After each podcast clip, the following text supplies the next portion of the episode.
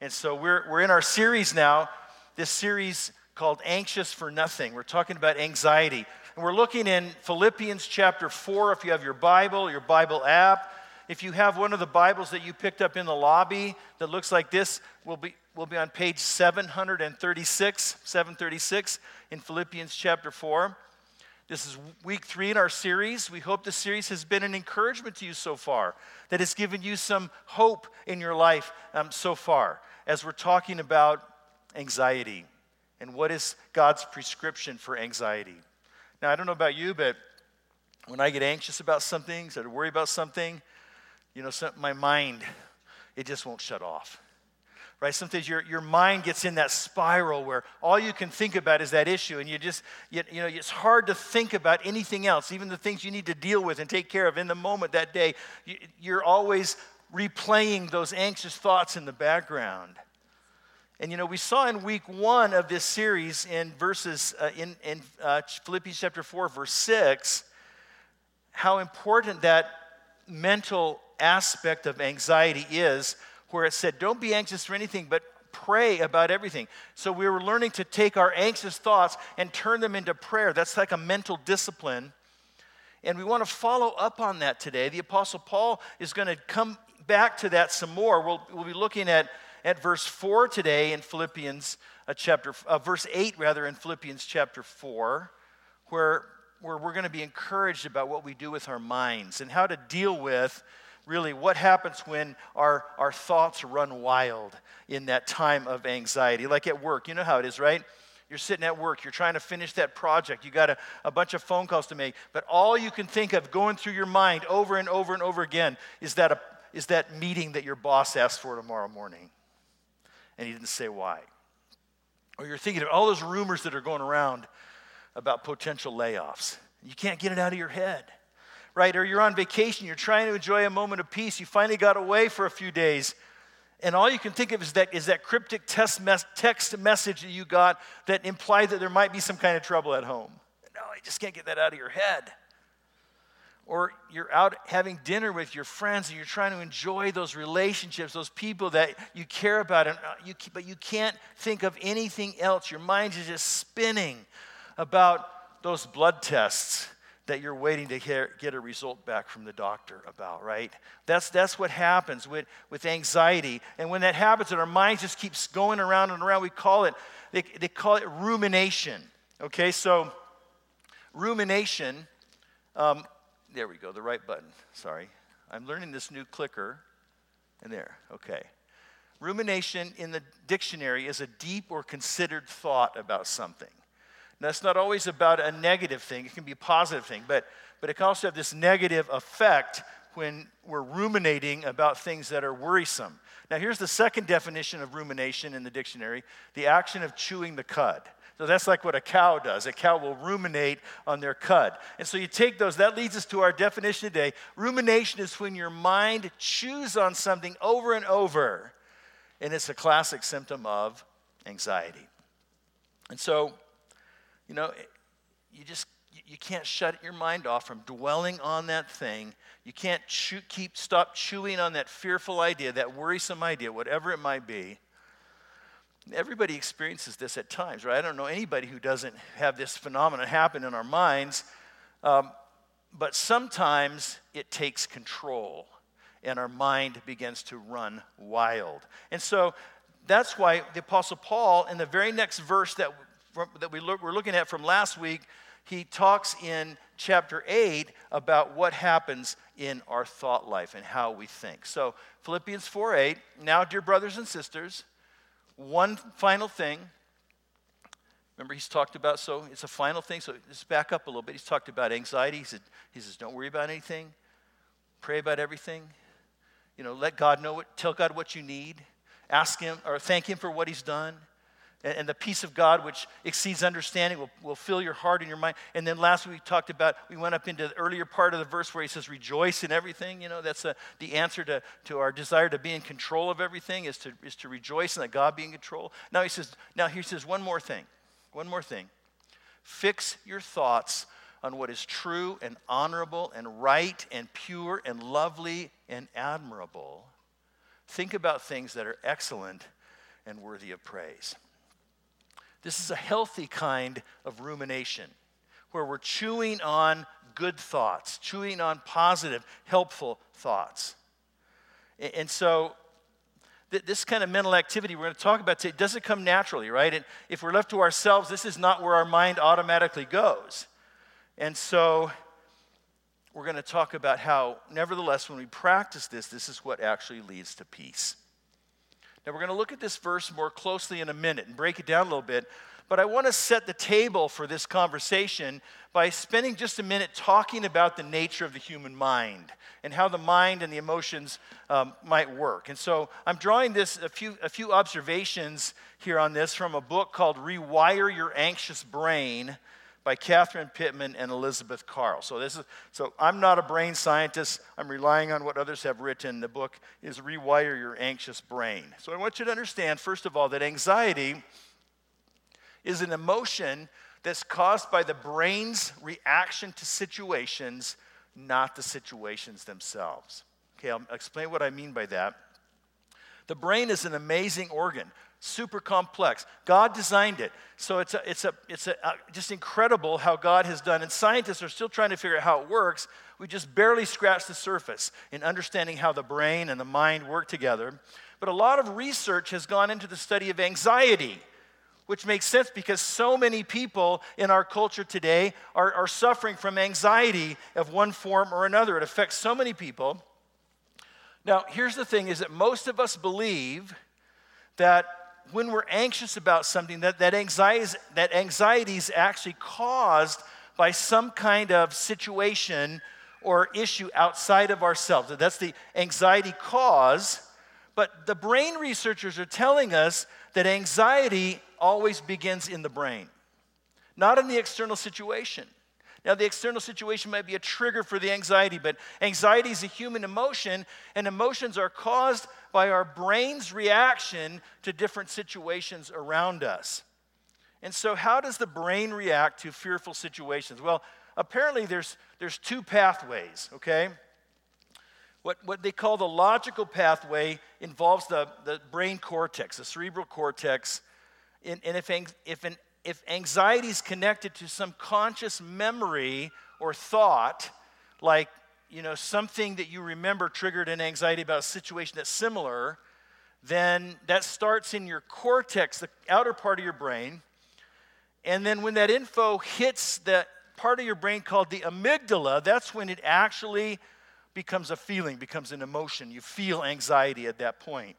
Because the amygdala is the part of the brain that processes emotional responses like fear, anxiety, aggression, positive responses as well.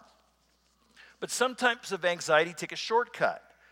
It's called amygdala based anxiety. It skips the cortex, and the impulse travels this pathway straight th- through the thalamus, which I have no idea what that is, to the amygdala. Okay, so um, this is the kind of anxiety where you don't know what triggered it. You don't know where it's coming from. You have it's kind of a floating anxiety. It's just it's just there because there's no conscious thought from the cortex part of the brain that triggers that. And so, oh, by the way, we'll have a quiz on this after the service, okay? the point is that that sometimes we feel these emotions and then our minds just start running with that. And so that, that's what happens with, with a panic attack.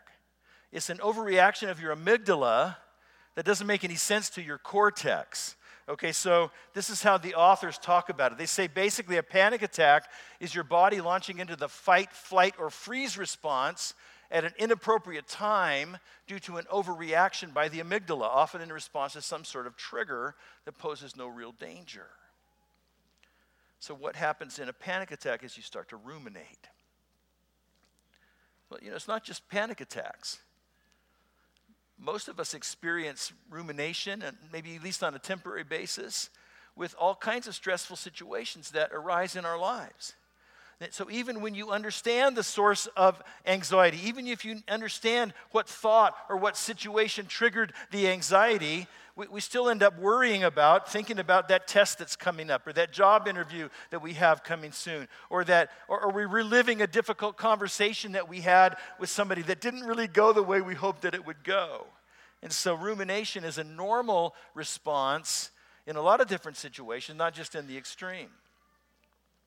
But it becomes a problem when it's frequent and when it's ongoing because it interferes with our ability to engage in daily tasks, interferes with our ability to concentrate. It, gets in the way uh, of our ability to relate to other people or to experience positive emotions in our lives. So when, our, when your mind can't let go of a situation that you can't change, you can't control it, but your mind can't let go of it, and you keep playing those fearful thoughts over and over and over again in your head, you're like the cow that's chewing the cud that's what we want to address today. Now, that description might connect with a lot of you. I wanted to start with like understanding how our minds work because I think this connects with us at, at, some level. We say, "Yeah, I get the problem. I understand the, the issue. Now, what's the solution?" And that's where we say there's some hope because the, the Bible has an answer for this. And that's our, our second thing I want to share with you is that long before science understood the brain, the Bible offered a solution to anxiety. That solution is redirect your thoughts. So, you know, humans today are the same as they were 2,000 years ago. The same, you know, uh, brain pathways and the same emotions work the same way as, as 2,000 years ago. But long before science understood anything about the cortex or the amygdala or all of that, people still struggled with anxiety and anxious thoughts. And the Apostle Paul in Philippians 4 offers us this time tested biblical solution of God's word. And so it's in chapter 4, verse 8. He says, Now, dear brothers and sisters, one final thought. We read this a minute ago, right? Fix your thoughts on what's true and honorable and so forth. I want to talk about this idea of fixing your thoughts on something. Because actually, as I was researching this idea of anxiety and rumination, I looked at a lot of articles and magazine and, and web articles and stuff from different psychology sources and different brain people. And I found out that a lot of them give the same advice or some form of the same advice. They will advise you to redirect your thoughts through some meditation or some kind of thought focusing technique. And I just thought it was really interesting that the Bible figured that out a long, long, long time ago. And the Bible's way of talking about that is this phrase fix your thoughts. Now, if you fix your gaze on something, it means you just look at it and don't look at anything else.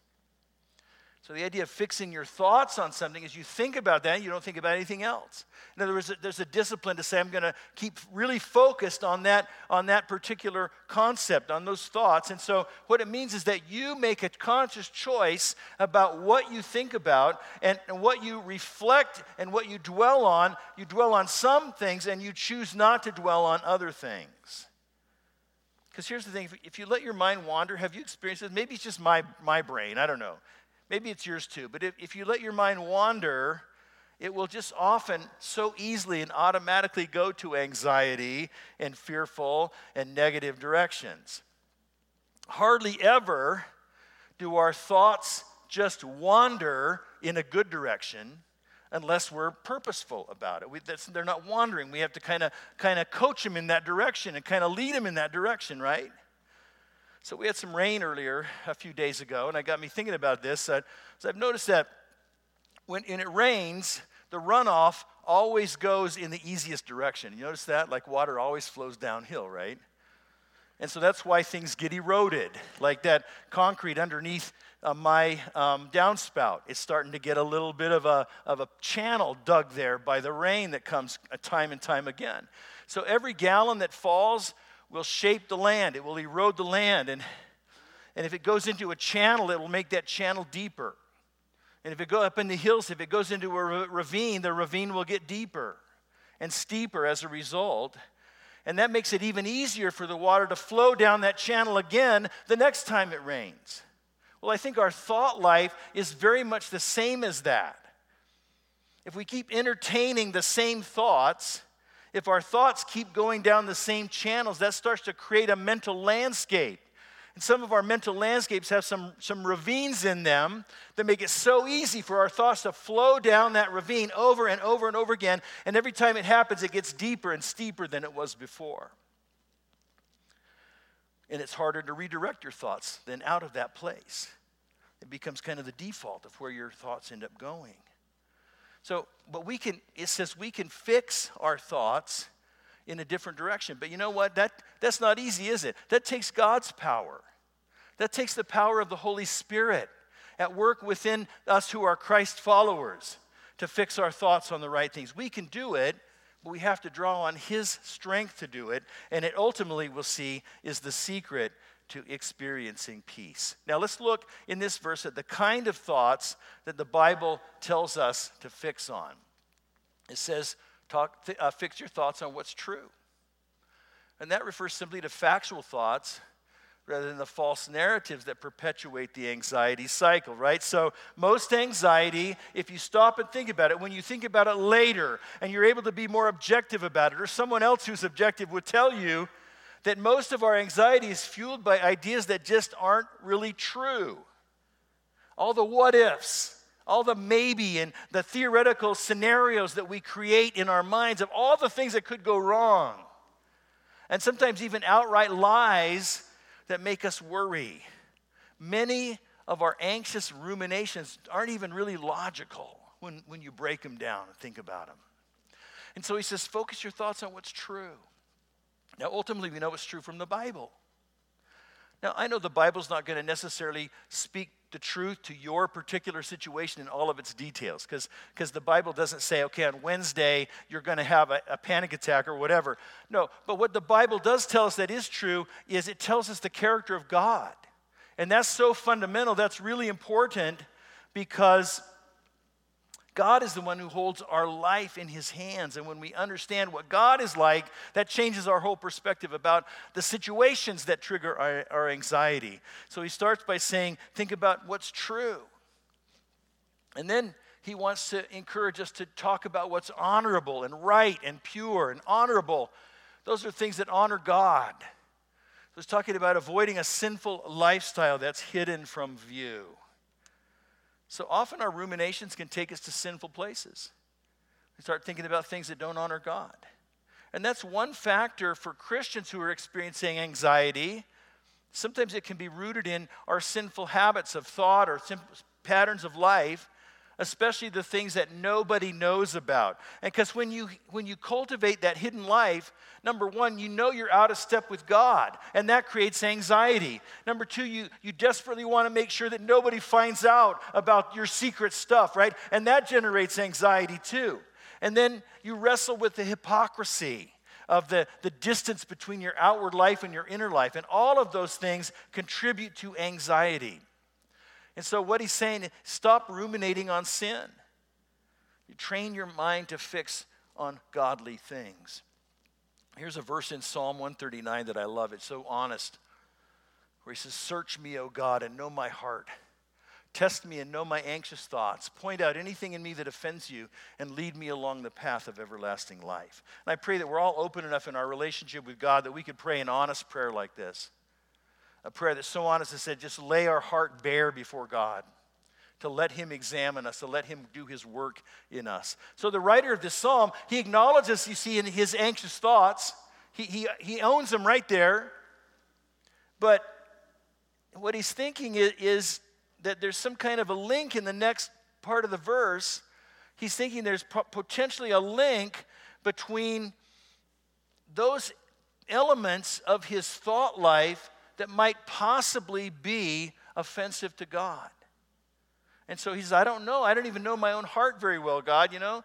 So he says, God, I need you to point it out. If there's anything there, God, I need you to point it out to me and make it known to me. So he wants nothing in his life that's hidden from view that would bring dishonor to God. And that's related to anxiety and anxious thoughts, right? And then the next thing Paul says, he says, think about things that are lovely and admirable things that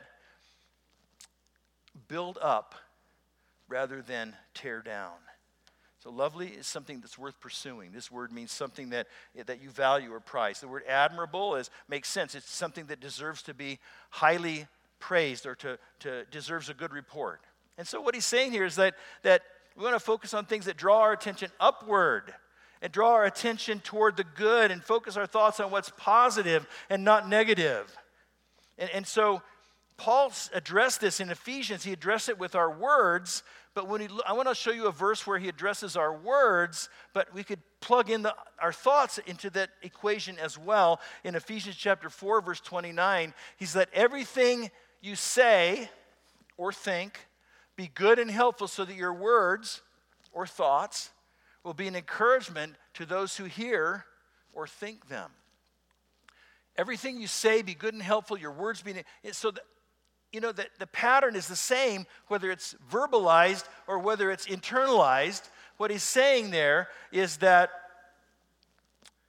when we refocus our thoughts, it brings encouragement. That's what we need. So the point is don't let your mind wander into anxious thoughts because if we're left to ourselves, our minds will so often just run wild. Our thoughts will run wild. But with God's power working in you through the Holy Spirit, you can learn to focus your thoughts on things that will lift you up, that will encourage you. You can learn to change the mental landscape of your mind. Now, what happens then when that, as we begin to learn to do that, and God begins to work that out in our lives. And what happens next? I want you to know that when you win the battle in your mind, you can also win the battle in your everyday life.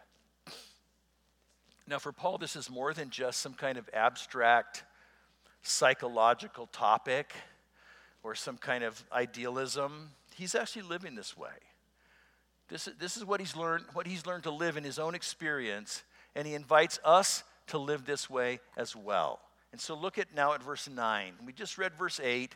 Now moving into verse 9, he says, Keep on putting into practice all you learned and received from me, everything you heard from me and saw me doing. Then the God of peace will be with you.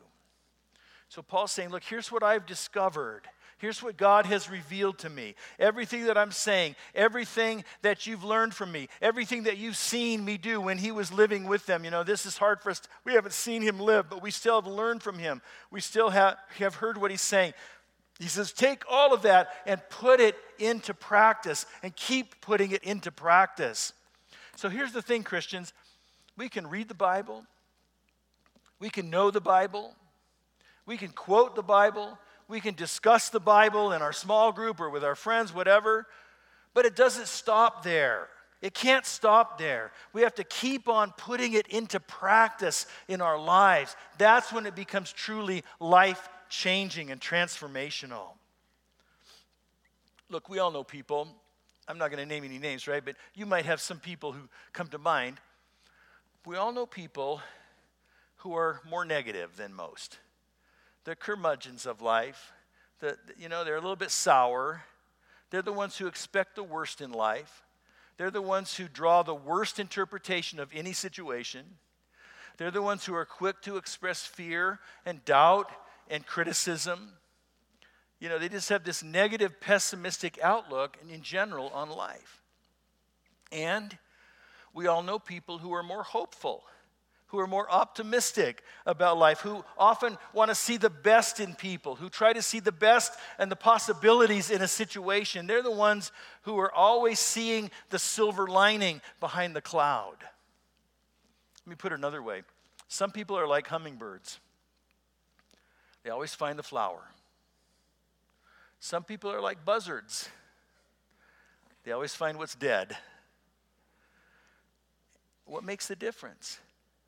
What makes the difference between a hummingbird and a buzzard, between the optimist and the pessimist? Were you just born that way? No, I think the biggest difference are the habits of thought that we develop over time.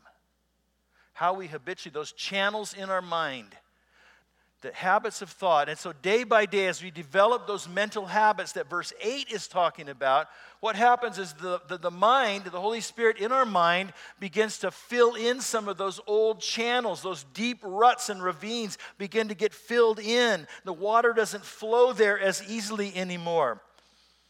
All those channels that always so powerfully drag your thoughts down to hopeless places. The, the water of your thoughts, so to speak, then starts to flow in a different course.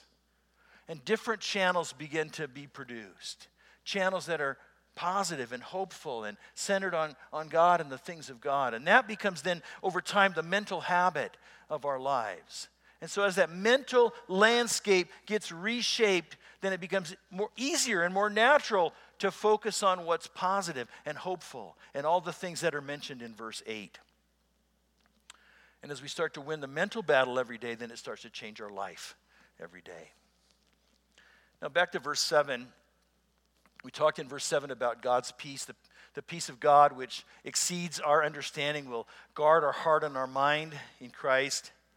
But here, he talks about not just the peace of God, but the God of peace.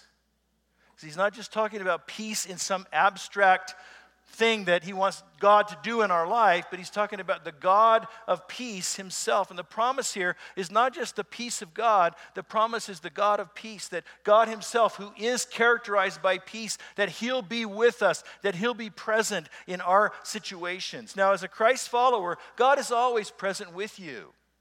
But Paul's talking about our experience of God's presence.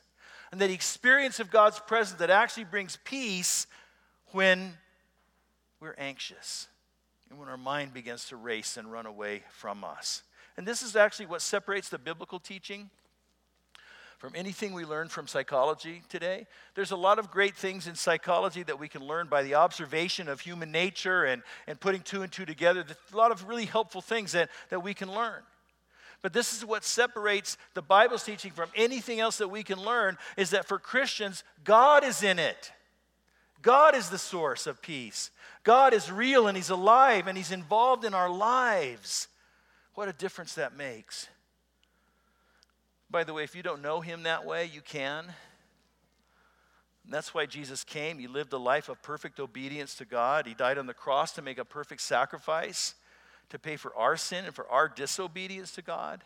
And then He rose again on the third day to demonstrate His life changing power, including His power over our anxious thoughts and He wants to be involved in your life. He's pursuing you. He's pursuing a relationship with you. You can know Him. You can know His peace. You can know His presence in your life when you entrust your life and your eternity into the hands of Jesus. And we'd love to talk to you. If, you. if you're not sure what we mean by that, come talk to us after the service. We'll pray with you and, and help encourage you to understand what that promise is all about. But I want to, let me just wrap it up today with a practical application. The final thing, I just want to give you a how to.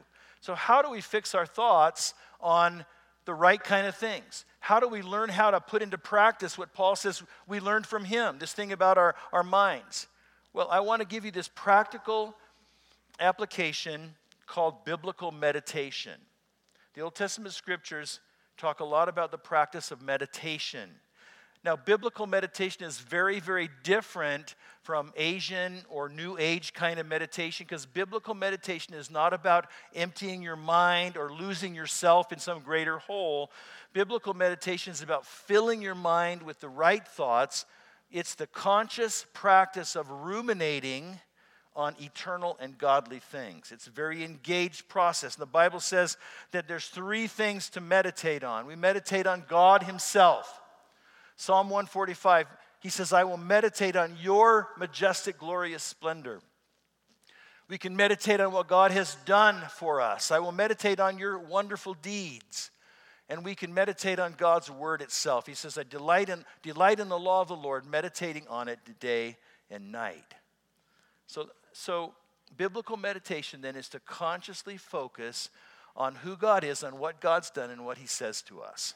Now, let me let me give you an example of how I practice that, because I think this is so easy and practical. You could take it home, it could start making a difference in your life today.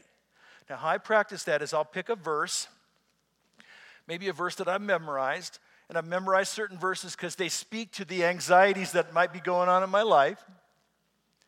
Maybe I'll pick a verse, or maybe it's a verse that I just read that morning. I opened, when I opened my Bible and I spent time with God and I saw a verse and the Holy Spirit made it come alive to me. And I said, oh man, I need to talk, I need to, to think about that verse more today. So I'm going to meditate on it. I might write it down or uh, put it in my notes app or something so it's handy for me. You find the verse or two. And um, for example, let's do this. Let's, let's practice on this one. This is one we looked at a couple weeks ago, Philippians 4 7. Let's, we'll pick that as our practice verse. And then you just chew on that verse. you just think about each phrase and each key word at a time, uh, just one at a time, one by one. You think about a phrase, you think about a keyword, you just think about it and mull it over in your mind. So, for example, verse 7 says, Then you will experience God's peace. Oh, I want to think about that word experience. Hmm, what does it mean that I could experience God's peace? Maybe it means more than just knowing about it. Maybe this is a great, wow, that's a great promise from God that I could actually experience it for myself. And then maybe, it, maybe I think about, oh, peace, God's peace. What is that? What, is, what would that feel like? What would that be like in my life right now if I was experiencing God's peace? And what, so I'm going to think about it, all the different things in my life where I don't have peace. And uh, I'm going to mull that over and, and just let that word or that phrase get me engaged with the Word of God in my mind. And so he says that it exceeds anything we can understand. That word exceed, that's an interesting word. That means it's greater than anything else. What does that word exceed mean? Exceedingly. What are some things I wish that God would exceed in my life in? What is God really promising there? And then what is my understanding? I know my understanding has limitations. So I'm just thinking this over in my mind. What are some things I don't understand? Or what, it would, what would it mean for God to go beyond the limits of what my mind can understand? I'm just sharing with you thoughts that I might have if I'm meditating on this verse. And I'll just go on. So the last, the end of the verse is, His peace will guard your hearts and minds. So I might, be start, I might start just thinking about, oh man, here's where my heart needs peace right now. I'm worried about my kids. I'm worried about the economy. I'm worried about the election. I, my, my heart needs peace. And so, God, I, I can turn that into a prayer and say, God, I need your peace to guard my heart right now because my heart is just letting every kind of th- worry and every kind of anxiety in. And I need you to set up a, a sentry there, a boundary for me. And what about my mind? What are some things in my mind, some thoughts that keep coming that need to be put at bay?